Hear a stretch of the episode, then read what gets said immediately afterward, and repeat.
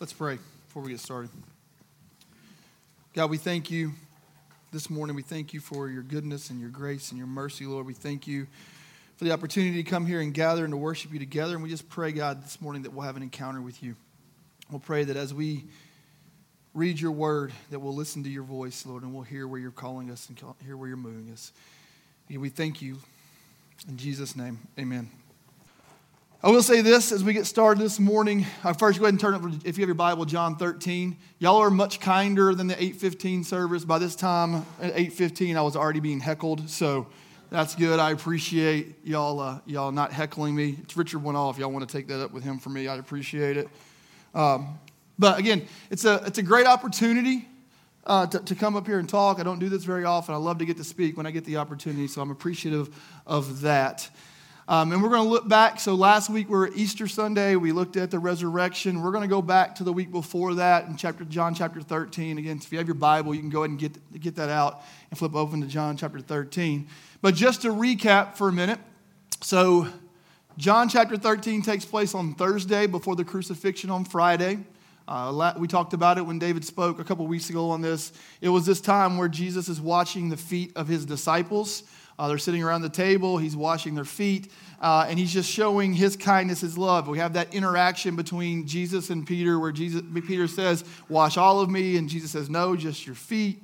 Uh, or first, he says, Don't wash me at all. And then finally, he kind of allows Jesus to do what he's going to do in this moment. And so I want to kind of set the scene from there just for a few minutes. Imagine being at the table with 12 or 13 other people, and somebody stands up and starts washing your feet, which will be awkward, right? It'll be a little bit different for us. And so then he tells, we have this discussion where he talks about washing feet and serving one another and lying and, and, and loving one another.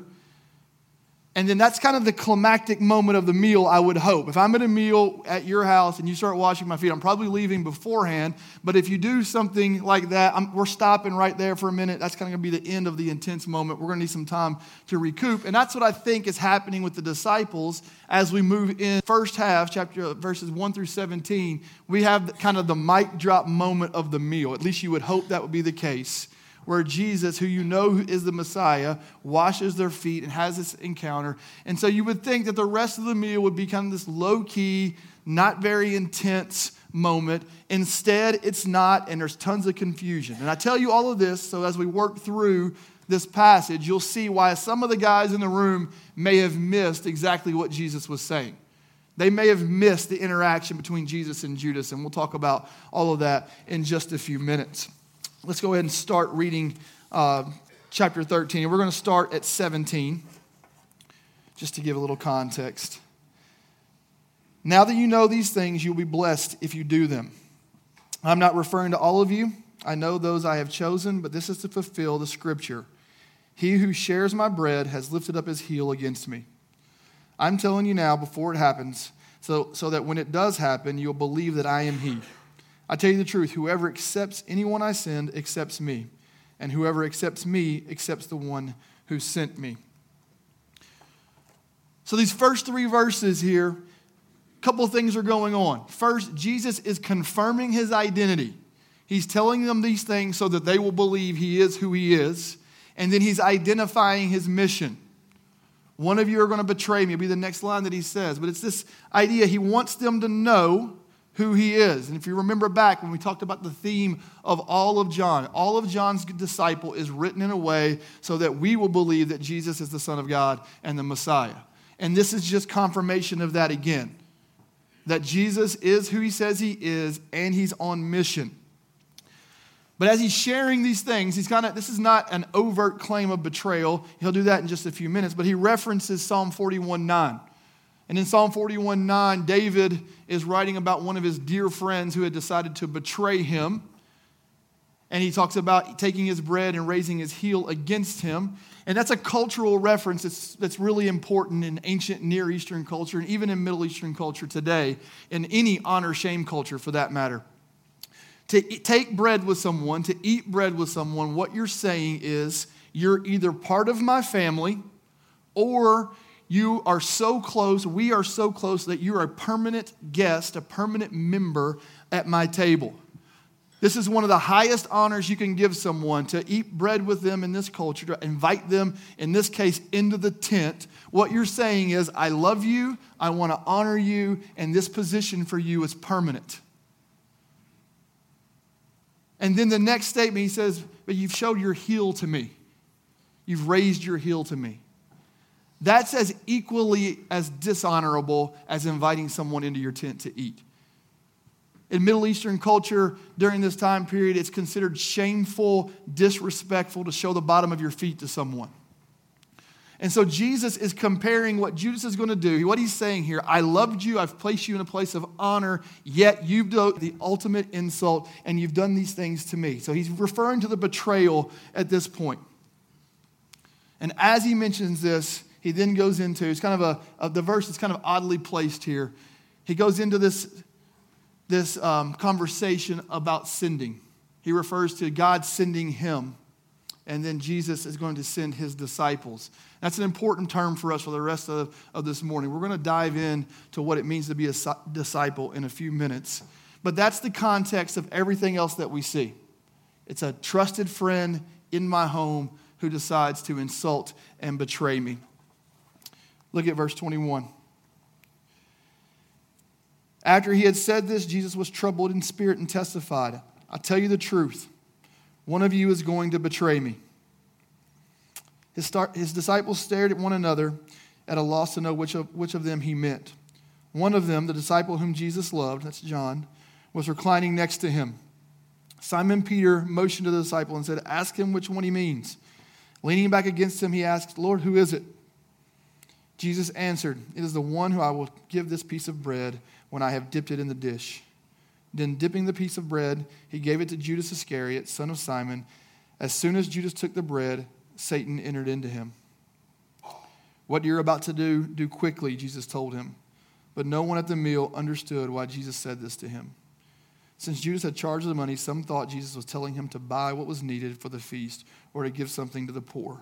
As soon as Judas had taken the bread, he went out, and it was night. So, in these verses, what we're looking at is we're getting a window into the betrayal of Jesus. We're looking at what's going on in the room. And what we see is that Jesus, we see a, a, a, more of a human side of Jesus here for a few minutes. He says his heart is troubled. And really, what that, that statement says is that he feels deep anguish. So it's not just kind of a nervous tension of, uh, I don't feel well, I don't, this doesn't feel right. It's this deep anguish, probably something similar to um, where Jesus at the tomb of Lazarus, where it says he wept. We see this emotional attachment, and then he announces to all of them as clearly as plain, and as plainly as he's ever done that one of you are going to betray me. So you can imagine the uproar in the room for a minute this, this picture here, you'll kind of see how the table is, is set up. So you can imagine Jesus is in the middle of this table and he makes this statement. And So all these guys are, is it me? Is it me? And Peter decides he has to find out. So he somehow he gives John some type of sign. So John, we know from the story here that is to the right of Jesus because he's going to lean back and whisper something into Jesus' ear. And where Peter is, we have no idea and somehow he gives him a sign. In my mind, I imagine a lot of different things. I used to be a baseball coach, so I'm thinking he's over here giving him these things, you know, and, you know, doing his whole thing for his giving his signal. And, and, G, and John responds to that and says, Oh, that's what you want me to ask here. But understand, nobody else knew what was going on. Nobody else saw Peter give the nod or whatever the sign was to Jesus. Nobody there saw that. So John leans back. He asks this question, and Jesus tells him, "It's the one who I dip the bread, who dips the bread. Who, ah, excuse me, who I give the bread to." We have no idea. Any type of, if we say we know where he's at, we're just guessing. But in my mind, the most, the most obvious place for him to be would be to the left. Immediately to the left, which is a place of honor at, this, at the table, right? He's at this place of honor, and Jesus turns to him and hands him this piece of bread and Judas takes the bread from him. I think it's this place of honor, but it's also placed in a spot where he can easily betray Jesus. He's behind his back making this statement. What I also see here, there's a lot of things here that we could dive into about Judas, on who prompted him to betray Jesus, when it, that was decided, how long ago, whether it was before, after, or when it was. And that's a conversation for a different time. But this morning, what I see here is that Jesus offering Judas this piece of bread is Jesus' final act of love towards him. See, I believe personally that Judas had a choice in whether he was going to betray Jesus or not. I believe Jesus looks at him and he offers him this bread, and I think it's this act of love. He's saying, You don't have to do this. Here's the opportunity, here's your choice. Do with this what you have to do. And Judas takes the opportunity. And the scripture says that Satan entered into him. And I don't think that there was this elaborate kind of demon coming in the room and uh, uh, taking over Judas's body. I don't believe that's the case. What I believe happened here, that all that's necessary here, is for Judas to give Satan permission to enter. And I think that's what he does. By taking the bread, he says, Satan, enter me. And Jesus, in this moment, looks, sits as the judge and he gives the verdict. At this point, Judas is guilty. There's no other option for this. He's taken the bread, he has decided to betray, and Jesus tells and so there's all type of things going on. There's tons of confusion. I don't know. Like the thing that I look at with this, if you see this table, obviously everybody else around the table has no idea. Maybe John does. I, I, I pray for my own sake that John didn't know. Because if I'm sitting where John is, if I'm John in this sense, and he says, the guy who dips after me, or who I give this bread to, I'm watching. If I see the guy, he's not leaving the room, right? Because I love Jesus and I'm not going to let this guy go betray him. So we're going to have to have a conversation before he leaves the room here. So obviously, John doesn't know. He can't communicate it to Peter. They're not really sure what's going on. Everybody is so worried about, is it me? Is it me? That Judas slips out of the room at night and they just assume he's going to do something else. Verse 31.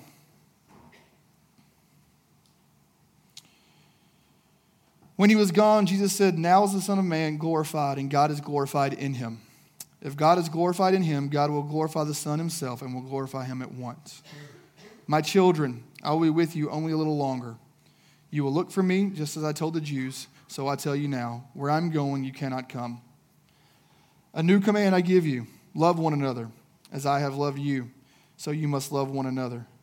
By this, all men will know that you are my disciples if you love one another.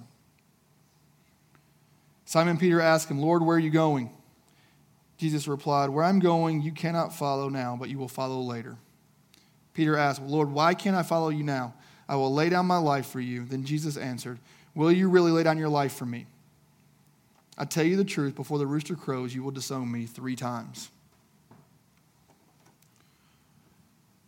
I think Jesus, as he engages this part of the conversation, Judas has gone out of the room. It's just the 11 other disciples at this point. And I think that Jesus is, is softening the blow here. He calls them children. It's the only time he references his disciples as children. And he's calling them children because I think he's softening this situation. This is about to be tough for them. In just a few short hours, everything for them is about to seem hopeless. And so he's calling them children. He's telling them, you have to love one another the way I've loved you. Hard times are coming, is what he's saying here, and you're not going to be able to do it on your own. You have to love one another the same way that I've loved you. It's the only way you're going to survive.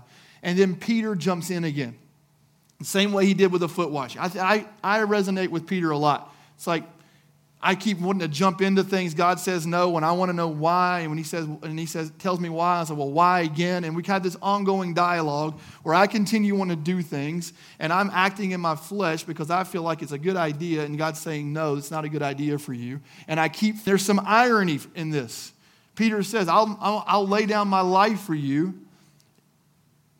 And Jesus is telling him, you know, you're going to deny me, but it's, it's also because it's the very thing that Jesus is about to do for Peter. See, Peter's sacrifice, if Peter were to lay down his life for Jesus, it's an insufficient sacrifice. It's not good enough. It's the same way for me sometimes when I feel like I want to sacrifice for the Lord, and He says, You don't have to, I already did that.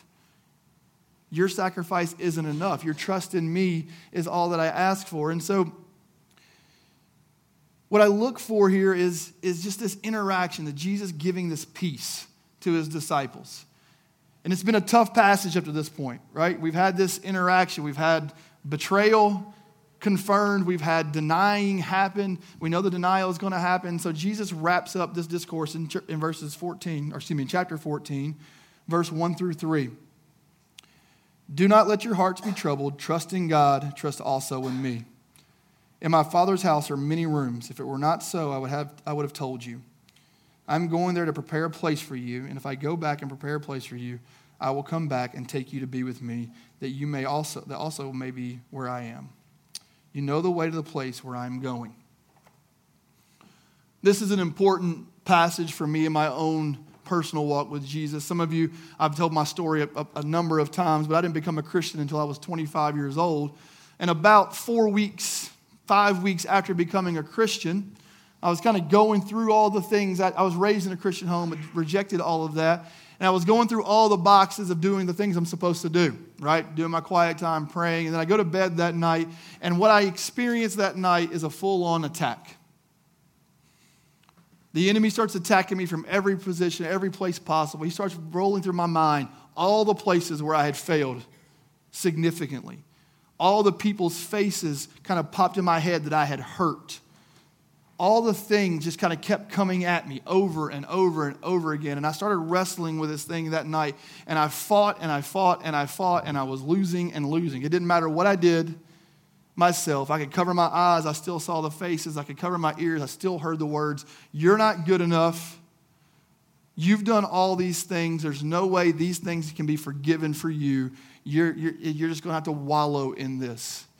And after about six or seven hours of wrestling, with the enemy, this moment of brilliance ha- happened for me. I opened my Bible. Do not let your hearts be troubled. Trust in God, trust also in me, was the verse that I turned to. And it was immediate that all of those things just went. because I had become a Christian earlier at that point. And I trusted him to say, You're good enough for this. I trusted him to say, All of those things I took care of at the cross and it was this first moment of experiencing real freedom. And that's significant because it's this call here that happens to call us into discipleship. He's having the same thing. He's doing the same thing for his disciples here. He's telling them to trust him because he's preparing a place for them. And I'd always misread that. Not misread, maybe it's accurate, I don't know. But my thought was always, oh, he's going to heaven to prepare a, prepare a place. And as I was reading this and praying about this, that's, that, didn't, that wasn't it. He's going to, a, to the cross to prepare a way. And that's why they can't follow him because their sacrifice on the cross isn't good enough to provide a path. Jesus had to be the one to go to the cross. He's preparing a way for them to come and be with him through his death and resurrection. So, the force of this entire verse is that the disciples have to put the same trust in Jesus that Jesus is putting in the Father. That's the whole point of that verse there. Trust God, trust also in me. As I was thinking about this, it was kind of difficult to look at takeaways. What can we do with this? And one of the things that really jumped out at me are the names that we call ourselves in relationship to God. A lot of the times we call ourselves children of God, we call ourselves brother, co heir, all of those words, and all of them are right. All of them are correct. Every one of them are true. But I think one of the word one of the words that we tend to avoid is the word disciple. Because disciple means, when we say disciple, that means it costs you something. So being a disciple means I don't live the way I want to, I live the way this person tells me to. I follow him.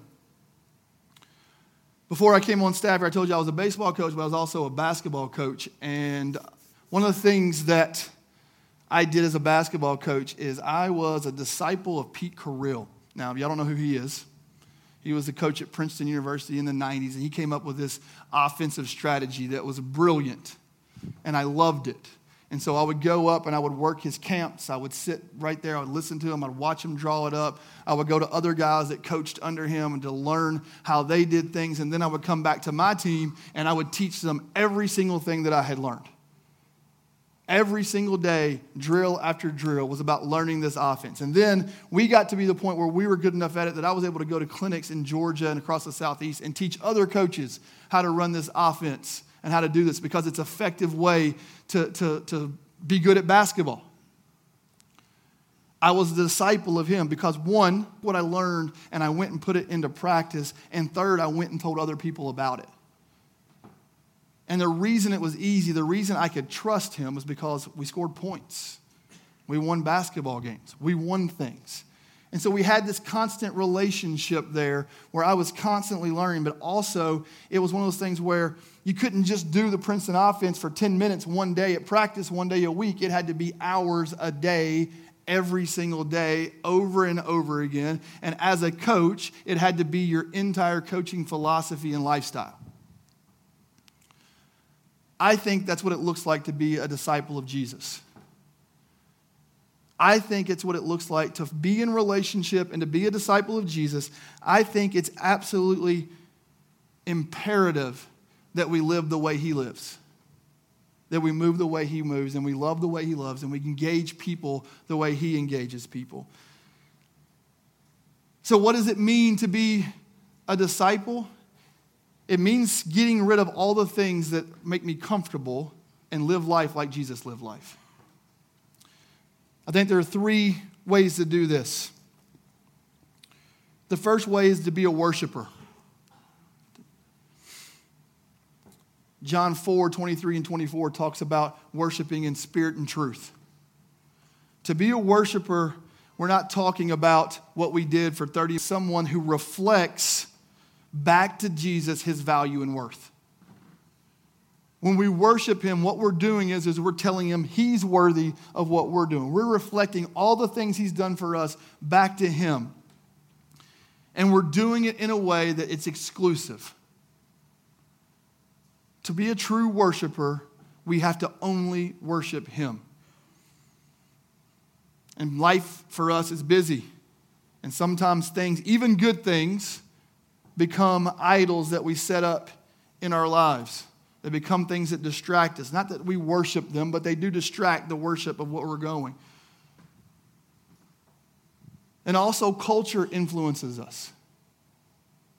It's not culturally okay to say Jesus, Jesus is the way, the truth, and the life, and no one comes to the Father except through him. I looked at an article this week as I was preparing this and thinking about this, and it was this weird statement among evangelical Christians that 25% of them believe that all religions can be true. And for me, if that's the case, then we're not living as a disciple of Jesus. Because Jesus tells us there's only one way it's through him at the cross to be with him eternally. And so, the first thing, like we said, being a disciple of Jesus is being a worshiper. The second is a servant. John 13, 5. Jesus washed feet. He tells them, because he's going away, love one another the way I have loved you. Do for others the way I have done for you. And I don't know about y'all, but I grew up in a southern Christian home. And we would come home from school some days, and my mom, we would say, I hate my teacher. My mom would stop us right there and say, We don't hate anybody. We love everybody. You can strongly dislike her. Anybody else ever heard that before?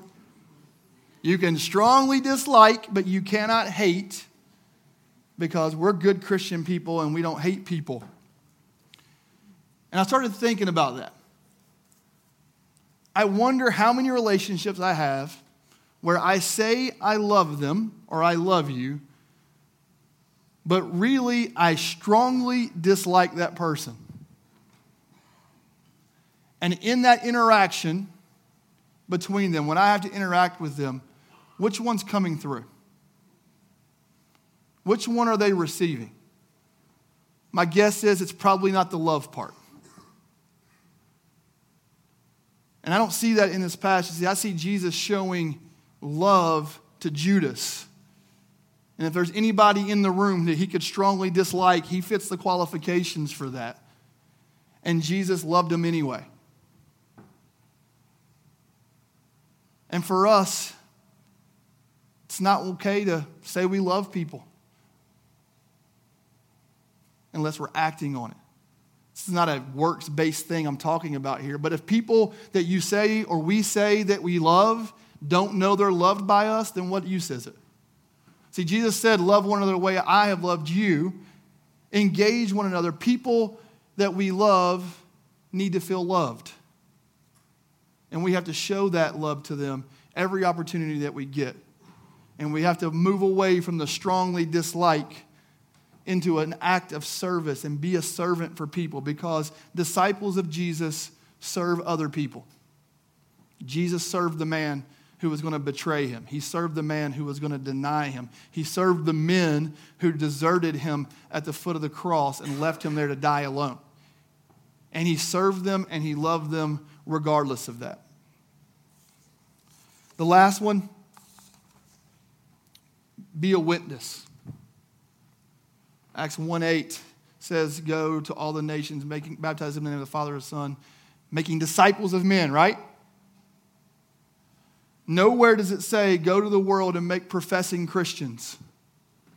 Nowhere does it say, Go to the world and have people pray a prayer. He says, Go and make disciples of all nations.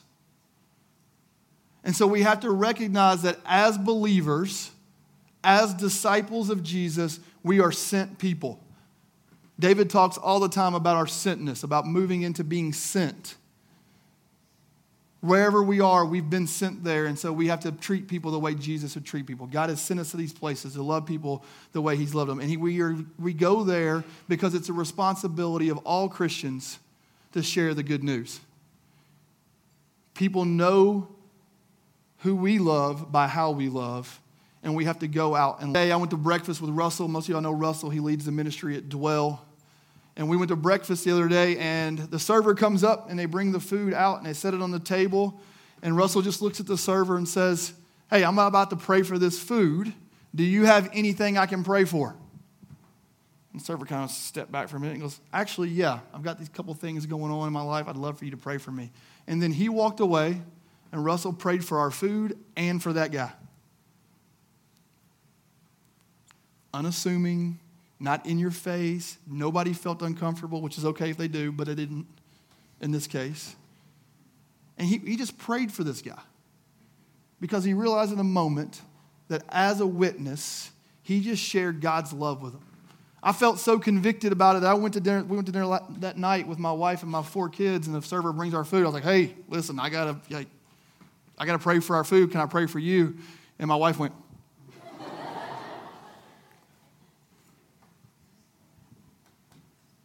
See, I think that as we engage people in those conversations, it's easy to recognize our sentness or recognize our opportunity to be witnesses because as witnesses, as disciples, we are witnesses to the good news. We know what God has done in our lives. We know where Jesus has worked in our lives, and we got to share it.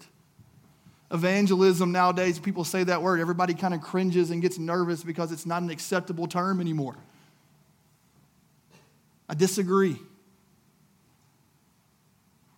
every opportunity that we have to share God's goodness and His grace and His mercy and His love, people need to hear that. And call it evangelism, call it whatever you want to call it, call it, call it being a witness, call it having a conversation with a coworker is irrelevant what we call it. It's an opportunity to share God's love. And all of these things, all three of them, are dependent on one thing. And that's verse 14:1. Do we trust God and do we trust Jesus? Do we trust that the life He's set for us, the life He's called us into, is better than the life that we desire? Do we trust that the life He, he wants us to live, mimicking Him, imitating Him, is better than the life that we set up for ourselves? And do we trust that even if we're rejected, He still loves us? It's a command. And so I want to encourage you this morning if you're looking at your life, if you're looking at these things, you're like, I just don't trust God's goodness. I don't know what it is. I don't trust Him in this. I don't trust Him with my finances. I don't trust Him in my marriage. I don't trust Him in these places. I want to encourage you this morning to make today that first act of trust the same way it was for me 15 years ago. Today can be that first act of trust and say, I trust that living as a disciple of you is better than chasing the things that I'm chasing. It's not a salvation message. It's not a salvation, am I saved or am I not saved? That's not what we're talking about this morning. What we're talking about, are we disciples or are we not disciples? Are we professing Christians or are we disciples of Jesus? And I want to encourage you to step into that. Step in and trust that He's good. We're going to take communion in just a few minutes. The way we take communion here at Stonebridge is you'll come row at a time, you'll tear off bread, you'll dip it in the cup, and make your way around. And we have gluten free communion for those of you that need that. But as you come forward this morning, take communion as an act of trust that God loves you, first of all, and that He wants, to, wants you to step into this calling of discipleship. There's going to be ministry teams on both sides, and on communion Sundays, we, we step into the fact that on this side of the crucifixion, that Jesus' death, burial, and resurrection, one struggling with anything physically, we want to let these teams pray for you, to pray that you'll be healed this morning. We also want to pray for healing in relationship with Him. If there's places where you tr- don't trust Him, we want to encourage you to step there and confess that this morning and pray that, he'll, that He will heal those areas as well. So, ministry teams, if you'll come on up, if you're serving communion, you'll come up. Johnny Kate, if y'all will come up. Everybody's going to be up here, come up.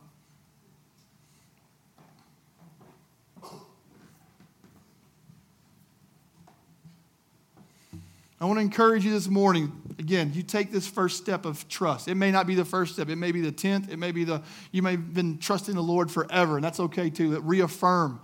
See, that's not oh, just okay. That's great. Reaffirm that this morning that you continue to trust Him. Use communion as a symbol of your trust in Jesus. I'm going to say a brief prayer and then Kim will release you a row at a time. Again, please, please, if you need prayer, go see these guys in the corners. Let's pray. Jesus, we thank you that we can trust you. We thank you that we can love you. And we thank you, God, that you loved us. And we pray, God, that we, we're able to trust you the way Jesus trusted you to, the, to death on the cross. We pray that we're able to trust all those things. We pray that you'll heal any of those things in our hearts that prevent us from trusting that you're good. We pray that you'll heal any of those things in our lives that distract us, that you'll focus us towards you, God. God, we pray this morning that you'll reveal to us that a life lived for you as a disciple is good. Life that we can dream of. So, Holy Spirit, we pray that you'll come in this time, that you will fill us again, that you will move in our hearts, that we'll, be, we'll respond to you in a, in a new way, God, and we will recognize the areas where we may miss the mark as a disciple, and that you'll highlight those for us, and we can pray that you'll move in those places. God, we pray for your healing touch this morning as we take communion. It's in Jesus' name. Amen.